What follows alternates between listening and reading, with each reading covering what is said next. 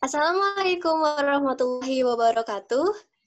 Bersama saya Ais, selamat datang di podcast Ala-Ala, Anak Laut, Asli Laut. Halo teman-teman semua, bagaimana kabarnya hari ini? Semoga sehat selalu dan tetap produktif ya, walaupun berkegiatan di rumah aja. Hari ini Ais akan ajak kalian untuk mengulik lebih dalam lagi tentang hal seputar kelautan yang tentunya akan membuat kita lebih tahu, bukan hanya so tahu. Dan kesempatan kali ini tentu saja Ais tidak hanya sendiri karena telah hadir di sini bersama kita uh, Bapak Profesor Henry M. Manik, SPI, MT, PhD. Selamat siang, Bapak. Selamat siang, Ais. Ya, bagaimana kabarnya Pak? Sehat? Baik, tetap sehat, produktif. Ya. Alhamdulillah Pak, tetap produktif ya Pak, meskipun uh, work from home ceritanya sekarang. Betul, betul. Oke, kesibukannya sekarang uh, masih seperti biasa Pak, uh, mengajar gitu? Mengajar, kemudian juga menguji. Jadi menguji ini oh. tidak hanya IPB, termasuk mahasiswa di luar IPB ya. Jadi seperti misalkan besok saya menguji mahasiswa S3 program doktor di program studi teknik elektro Institut Teknologi Surabaya. Nah, itu di mana mereka bisa tentang akustik komunikasi bawah air kayak seperti itu. Berarti masih tetap produktif ya Pak meskipun iya, di rumah. Iya. Siap. Nah, sedikit informasi nih uh, mengenai uh, narasumber kita yang luar biasa pada hari ini. Uh, Bapak Profesor Henry ini merupakan Kepala Program Studi Pasca Sarjana Teknologi Kelautan dari Institut Pertanian Bogor. Beliau menempuh studi S1 di Ilmu dan Teknik Kelautan IPB University kemudian lanjutkan S2 di Geofisika Teknik Institut Teknologi Bandung, uh, kemudian menempuh program S3 di Marine Aquatic Engineering University Jepang. Betul ya Pak ya? Ya, betul. Siap. Nah, bidang keahlian Bapak sendiri ini adalah akustik dan instrumentasi kelautan ya Pak ya? Betul? Ya, betul. betul. Sekali. Nama divisinya akustik dan instrumentasi kelautan dan sekarang akan ada pengembangan uh, sedang diusulkan ke pihak rektorat akustik instrumentasi dan robotika kelautan. Itu nanti oh. nah jadi Pak hari ini uh, kita mau berbagi informasi nih kepada teman-teman uh, yang mendengarkan podcast ala-ala uh, mengenai salah satu program studi uh, pasca sarjana di IPB University yaitu teknologi kelautan yang saat ini sedang dibuka nih pendaftarannya uh, bagi mahasiswa baru gitu. Uh, menurut uh, pandangan Bapak sendiri selaku uh, kepala program studi uh, pasca sarjana teknologi kelautan, uh, kenapa sih Pak teknologi kelautan ini tuh bisa menjadi salah satu pilihan yang menarik uh, bagi para calon yang mungkin ingin menempuh studi pasca sarjana gitu? Baik, eh, terima kasih Mbak Ais. Jadi pertama eh, ya ini program studi kan ya memang dia berasal dari katakanlah kalau di S1-nya ilmu dan teknologi kelautan di pasca sarjana kita buat dua prodi satu ilmu kelautan dan satu lagi teknologi kelautan. Nah, teknologi kelautan ini memang lebih banyak diampu oleh dua divisi jadi yang pertama akustik dan instrumentasi kelautan dan uh, penginderaan jauh dan sistem informasi geografi kelautan. Jadi core-nya di situ. Jadi dua divisi ini sebagai pengampunya walaupun nanti di dalam proses pembimbingan tesis tetap tetap ilmu kelautan. Nah, di teknologi kelautan memang tujuannya adalah uh, karena kita melakukan tujuannya adalah eksplorasi sumber daya dan lingkungan laut. Nah, yang disebut dengan eksplorasi kan kita memerlukan suatu teknologi ya. Nah, teknologi ini bisa satu misalkan lewat penginderaan jauh eh, satelit ya. Nah, kemudian nanti dengan sistem informasi geografinya. Nah kemudian di kolom air sampai ke dasar perairannya nah kita menggunakan uh, yang disebut dengan penginderaan jauh akustik bawah air atau instrumentasi kelautan. Nah yang kita eksplorasi ya tidak hanya sumber daya, eh, tetapi juga lingkungannya. Jadi sumber daya bisa ada dua, hayati dan non hayati. Jadi kita terbuka besar peluang ya. Jadi kalau misalkan eh, seperti sekarang eh, mahasiswa program studi teknologi kelautan ini tidak hanya membahas tentang katakanlah untuk bidang perikanan, tetapi juga sudah berbicara tentang sedimen dasar laut. Ya, jadi yang sekarang juga banyak mahasiswa-mahasiswa tidak hanya dari katakanlah fresh graduate, tetapi juga dari instansi-instansi seperti TNI Angkatan Laut, ya. Jadi misalkan mendeteksi kapal karam, mendeteksi ranjau, nah, bahkan ada yang dari perusahaan juga. Jadi kalau perusahaan survei, ya bagaimana membangun satu pelabuhan, dermaga, struktur dasar perairan seperti apa. Ini kita deliver juga yang seperti itu. Jadi artinya tidak hanya ke sumber daya uh, hayati tapi juga sudah non hayati termasuk uh, deteksi katakanlah uh, sumber daya seperti misalkan mineral ya. Itu juga kita lakukan dengan akustik frekuensi rendah atau yang disebut dengan seismik laut atau bottom profiling. Jadi uh, tujuannya itu kira-kira. Jadi menghasilkan baik S2 jadi program magister Nah, jadi kalau program magister ini kan dia masih bersifat pengembangan. Tapi nanti kalau di S3 sudah tingkat analisis, sintesis, dan penemuan-penemuan baru di bidang teknologi kelautan. Kira-kira itu mungkin uh, gambarannya. Uh, untuk uh, mahasiswa yang ingin uh, masuk ke program studi teknologi kelautan ini sendiri, uh, apakah diperlukan gitu untuk memiliki basic ilmu yang berkaitan atau uh, bagaimana Pak? Ya, jadi memang eh, pengalaman saya, jadi saya sudah dua, dua tahun ini ya, jadi memang sangat bervariasi sekali. Sangat bervariasi sekali. Kita menghargai eh, lulusan-lulusan S1 yang tidak, katakanlah rumpun ilmunya ya kelautan, perikanan, tapi tidak belum pernah belajar tentang katakanlah akustik, belum pernah belajar tentang indraja. Nah, nanti kita akan rencanakan ada namanya matrikulasi demikian ya. Jadi mereka pendalaman-pendalaman dulu di awal, terutama ada nanti nama mata kuliahnya kalau di S2 semester 1 itu ada nama mata kuliah teknologi kelautan. Jadi itu eh, bagi yang belum pernah dapat materi-materi di S1-nya, ya, jadi kalau ada materi misalkan di S1-nya dia lulusan MSP, Fakultas Perikanan, universitas lain, nah itu bisa silakan saja mendaftar.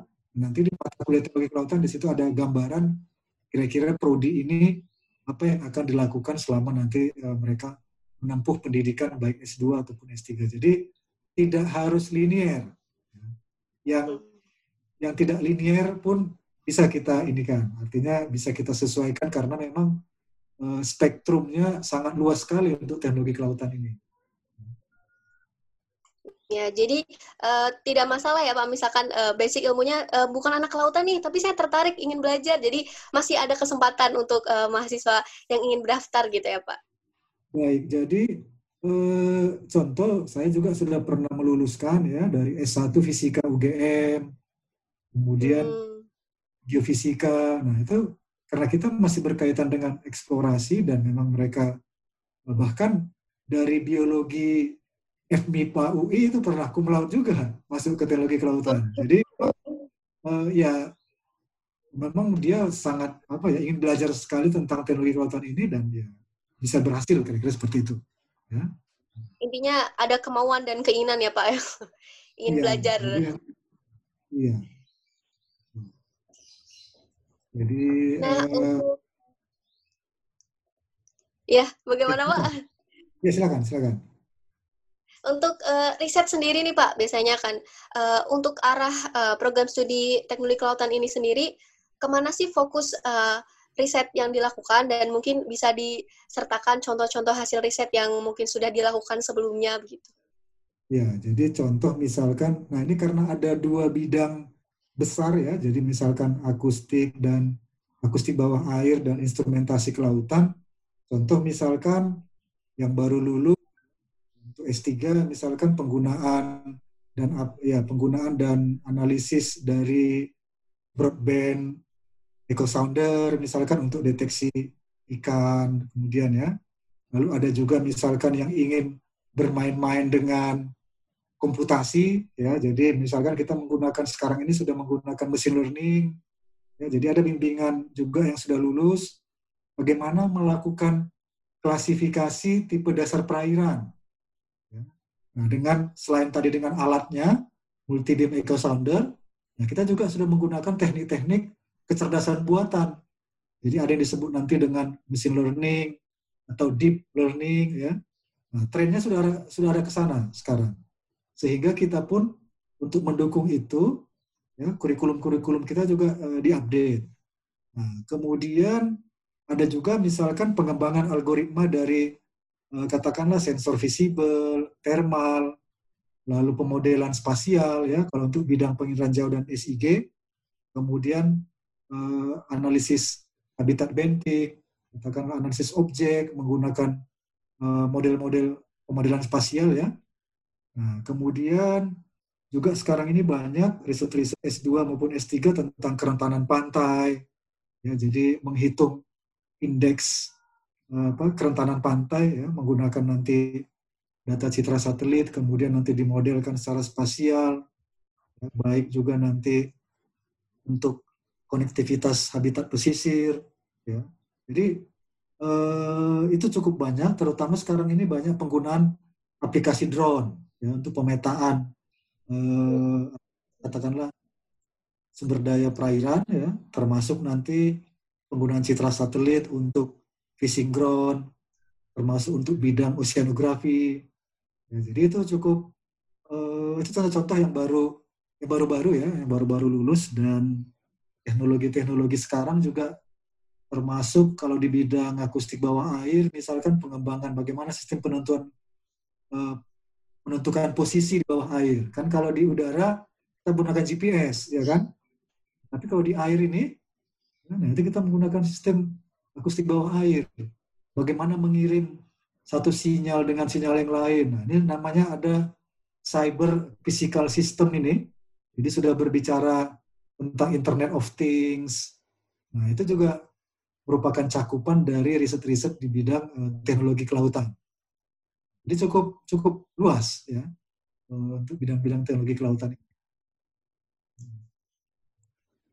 Ya, eh, jadi memang uh, cakupannya dan Ya, jadi kalau ada yang ya. berminat katakanlah rancang bangun instrumentasi, jadi misalkan underwater uh, vehicle begitu ya, jadi termasuk juga uh, kalau yang berbakat dan kita memang memberikan mata kuliah di instrumentasi kelautan, Lalu ada juga nanti namanya Cyber Physical System Kelautan, yaitu mata kuliah baru. Nah, jadi bagaimana sistem transmit datanya sehingga bisa kita terima secara real time, ya kita yang ada di laboratorium, misalkan sistem lewat Internet of Things ataukah uh, lewat sistem telemetri, misalkan ya. Nah, ininya. Hmm. Uh, jadi kan itu sudah uh, dipaparkan nih Pak ya contoh-contoh hasil risetnya. Kalau untuk uh, melakukan riset sendiri nih Pak, misalkan uh, program studi teknologi kelautan ini apakah menjalin kerjasama begitu dengan universitas lain mungkin atau dengan uh, instansi atau badan yang terkait begitu Pak? Baik, jadi uh, ya memang betul kita tidak bisa lepas sendiri. Jadi uh, yang utamanya misalkan kita bekerja sama dengan misalkan angkatan laut ya, jadi pusat hidrografi dan oceanografi teknologi, teknologi angkatan laut ya. Nah, jadi kita kerjasama baik riset, termasuk juga pendidikan dan uh, pembimbingan. Jadi pembimbingan juga kita selalu bersama. Selain itu, ya selain dengan TNI Angkatan Laut, kita juga kerjasama dengan katakanlah Badan Informasi Geospasial, lalu LAPAN, ya, Lembaga Penerbangan Antarisan Nasional, kemudian Puslitbang Geologi Laut. Ya, jadi cukup banyak ya lembaga-lembaga riset baik yang dalam negeri dan juga kita eh, beberapa tahun terakhir ini sudah bekerja sama dengan eh, perguruan tinggi luar negeri juga. Ya, jadi itu keterkaitannya nanti kalau ada yang berminat ya bisa kita kirim enam bulan gitu di Jepang, Amerika itu sangat, sangat dimungkinkan. Jadi memang sangat membantu ya Pak kerjasama ini. Jadi bisa meningkatkan kolaborasi begitu ya Pak ya? Iya, jadi contoh misalkan tahun lalu kita mengirimkan satu orang ke Malaysia ya selama tiga bulan ini. Kemudian pada tahun yang sama juga kita kirimkan enam bulan ke Jepang ke Hokkaido University Jepang. Kita sudah ada MOU di situ. Nah lalu lalu melalui kerjasama riset ini mahasiswa juga bisa menambah pengetahuannya di sana ikut kapal riset Jepang termasuk pembimbingan bersama dan publikasi internasional. Ya jadi hmm. dengan uh, orang yang ada di sana Nah, dengan universitas lain juga akan kita kembangkan termasuk Tokyo University of Marine Science and Technology ya, yang ada di Tokyo.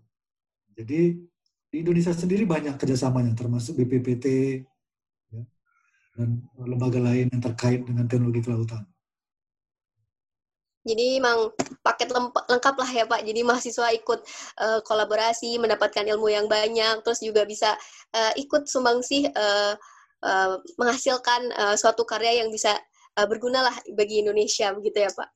Iya betul, betul sekali. Karena memang lulusan-lulusan kita ini uh, sudah menyebar cukup banyak ya. Jadi termasuk yang saya sebutkan tadi di Badan Informasi Geospasial ya. Nah itu sudah ada kalau di BIG itu kan tidak hanya katakanlah penginderaan jauh satelit ya atau sistem GIS tapi juga ada divisi pemetaan dasar laut. Nah, di situ lulusan-lulusan tadi yang berkecimpung di bidang akustik bawah air itu banyak di apa diterima di sana, termasuk di BPPT, kemudian nanti di katakanlah menjadi dosen, ya dosen, peneliti, prekayasa, lalu ini marine surveyor, jadi dengan apa bekerja sebagai tenaga survei di laut, termasuk yang bekerja di perusahaan-perusahaan.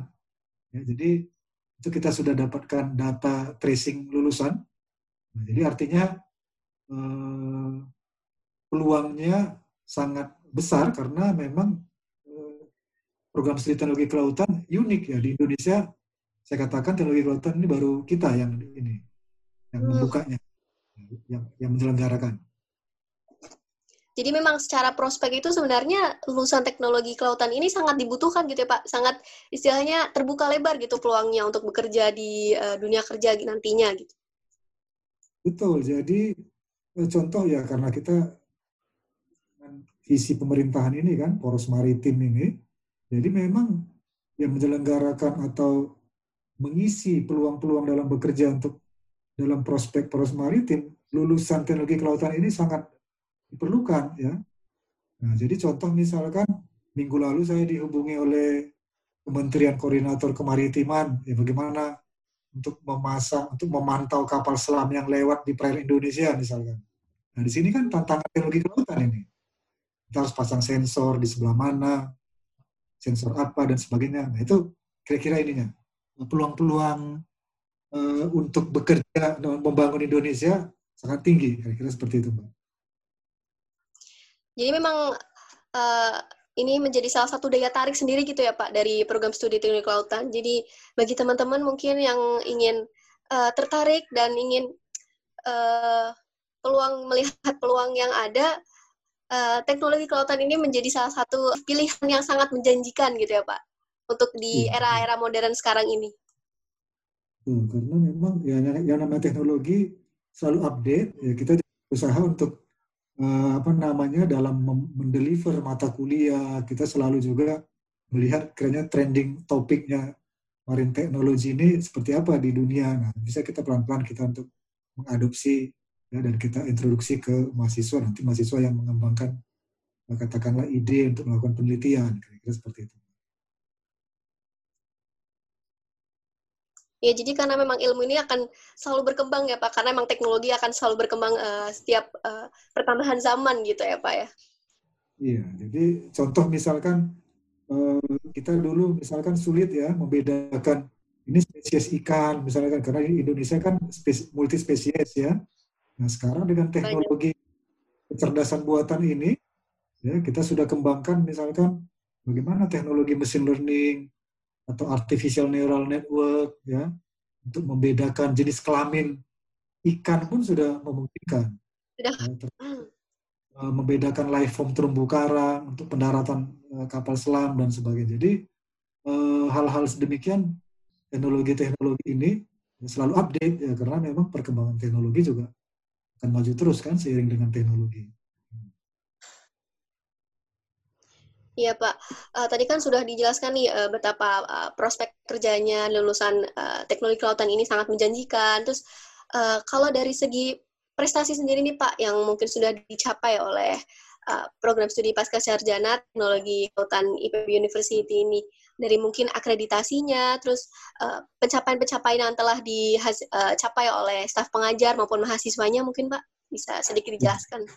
Baik, jadi memang eh, secara pengakuan nasional, ya, program studi teknologi terakreditasi A dari Badan Akreditasi Nasional Perguruan Tinggi Negeri. Jadi ini penting karena BAN PT di dalam mengakses prodi kita itu kan semua aspek tidak hanya katakanlah fasilitas ya kemudian tetapi juga kita sumber daya manusia terutama juga proses di dalam mendeliver uh, perkuliahan ini.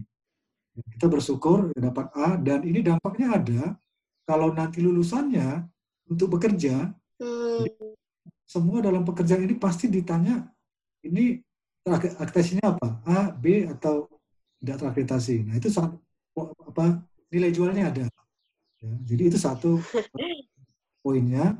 Kemudian kalau dikatakan dosen-dosen ya dosen-dosennya ya yang pengampu kalau yang resmi misalkan kita ada 10 dosen tetapi di luar itu juga kita banyak. Nanti dosen tamu dan sebagainya.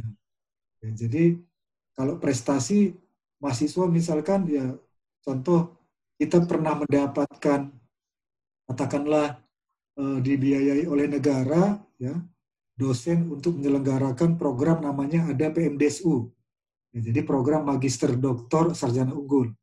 Jadi uh, program ini sangat apa namanya kompetitif. Ya. Nah, setiap dosen diberikan jatah tiga, jadi yang sesuai dengan persyaratan dari kementerian. Ya. Nanti dilihat di situ H indeks dosennya, kualifikasi dosen, topik penelitian dosen. Ya. Nah, jadi kalau katakanlah suatu prodi sudah pernah katakanlah membimbing mahasiswa PMDSU karena itu seluruh Indonesia ya persaingannya. Dan ini kita juga sudah pernah mengirim mahasiswa PMDSU ini ke luar negeri. Jadi artinya peluang-peluangnya juga untuk kerjasama riset dan uh, riset tidak hanya mahasiswa tetapi juga dosen. Ya, jadi saling uh, pertukaran ya. Selain tadi itu apa progres untuk mahasiswa dan juga dosen-dosen juga ya Eh, banyak katakanlah mendapat dana-dana penelitian. Ya, jadi kalau di pasar sarjana ini kan memang lebih fokus ke riset. Ya, ada perkuliahan, ya, tetapi juga kita lebih banyak ke riset karena itulah yang membedakan program sarjana dengan pasar sarjana ya. Nah, jadi dosen-dosen juga banyak mendapatkan dana riset dan dari dana riset inilah eh, katakanlah bersama mahasiswa bimbingannya melakukan riset. Jadi Kemudian nanti dilihat dengan publikasi. Ya, publikasi indikator kinerjanya ya, misalkan publikasi nasional atau internasional. Nah itu kira-kira yang eh, artinya prodi ini tidak lepas dari dosen pembimbing, dari dosen pengampu, yang juga mendapatkan dana-dana grant penelitian ya baik dari dalam nah, jadi ini eh, juga prestasi-prestasi sehingga eh, mahasiswa sangat terbantu ya untuk melakukan aktivitas penelitiannya, kira seperti itu. Jadi memang program studi pasca sarjana teknologi kelautan IPB ini memang sangat unggul dari uh, prestasinya dan memang secara prospeknya pun nanti uh, lulusannya pun sangat uh, menjanjikan gitu ya Pak. Jadi sangat bisa menjadi uh, salah satu pilihan uh, program studi bagi para fresh graduate mungkin atau para ahli yang ingin mendalami teknologi kelautan untuk memilih uh, salah satu uh, program studi pasca sarjana teknologi kelautan yaitu di IPB University ini. Mungkin terakhir nih Pak uh, bagi para uh, istilahnya dikasih uh, statement terakhir gitu. Apa sih yang membuat uh, teknologi kelautan ini sangat dibutuhkan uh, dan lulusannya ini nantinya akan sangat dibutuhkan oleh ke kemajuan uh, teknologi kelautan khususnya di Indonesia dan mungkin di dunia dan kenapa harus di IPB gitu Pak? Mungkin uh, statement terakhir. Ya, pertama saya katakan bahwa Indonesia ini sangat luas sekali lautannya ya.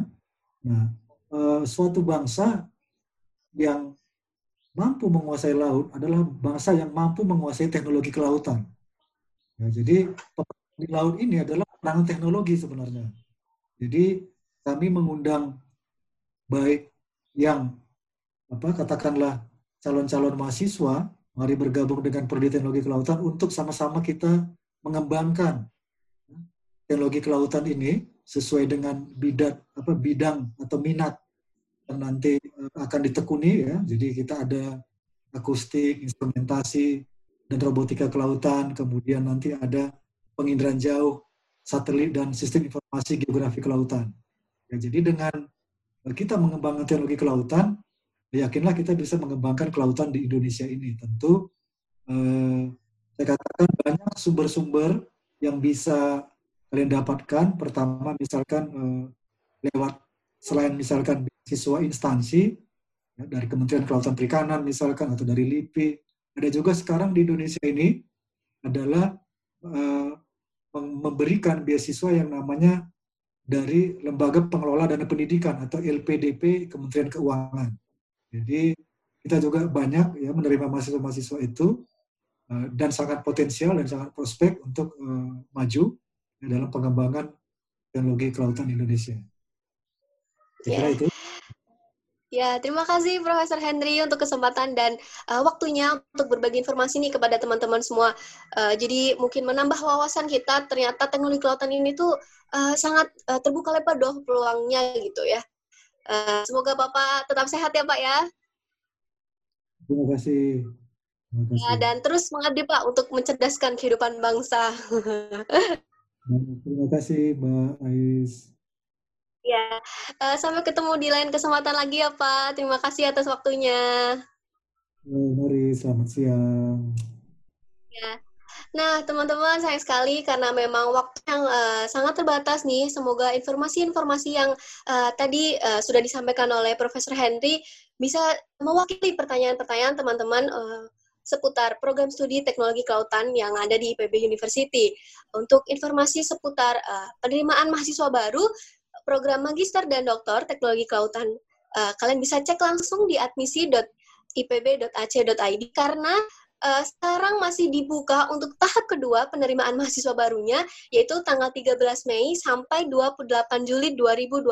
Jadi jangan sampai ketinggalan untuk kalian-kalian yang ingin uh, mendalami nih tentang teknologi kelautan. Nah, untuk informasi lebih lanjut tentang kegiatan dan sharing diskusi tentang seputar kelautan lainnya, kalian bisa cek di akun Instagram kita di @itk.ipb dan website ITK di itk.ipb.ac.id dan kalian juga bisa kunjungi channel YouTube Marine Science Technology untuk mendapatkan informasi seputar kelautan lainnya. Dan untuk teman-teman semua, tetap jaga kesehatan dan tetap produktif meskipun uh, masih berkegiatan di rumah. Sampai jumpa lagi di podcast ala-ala selanjutnya. Wassalamualaikum warahmatullahi wabarakatuh. See you!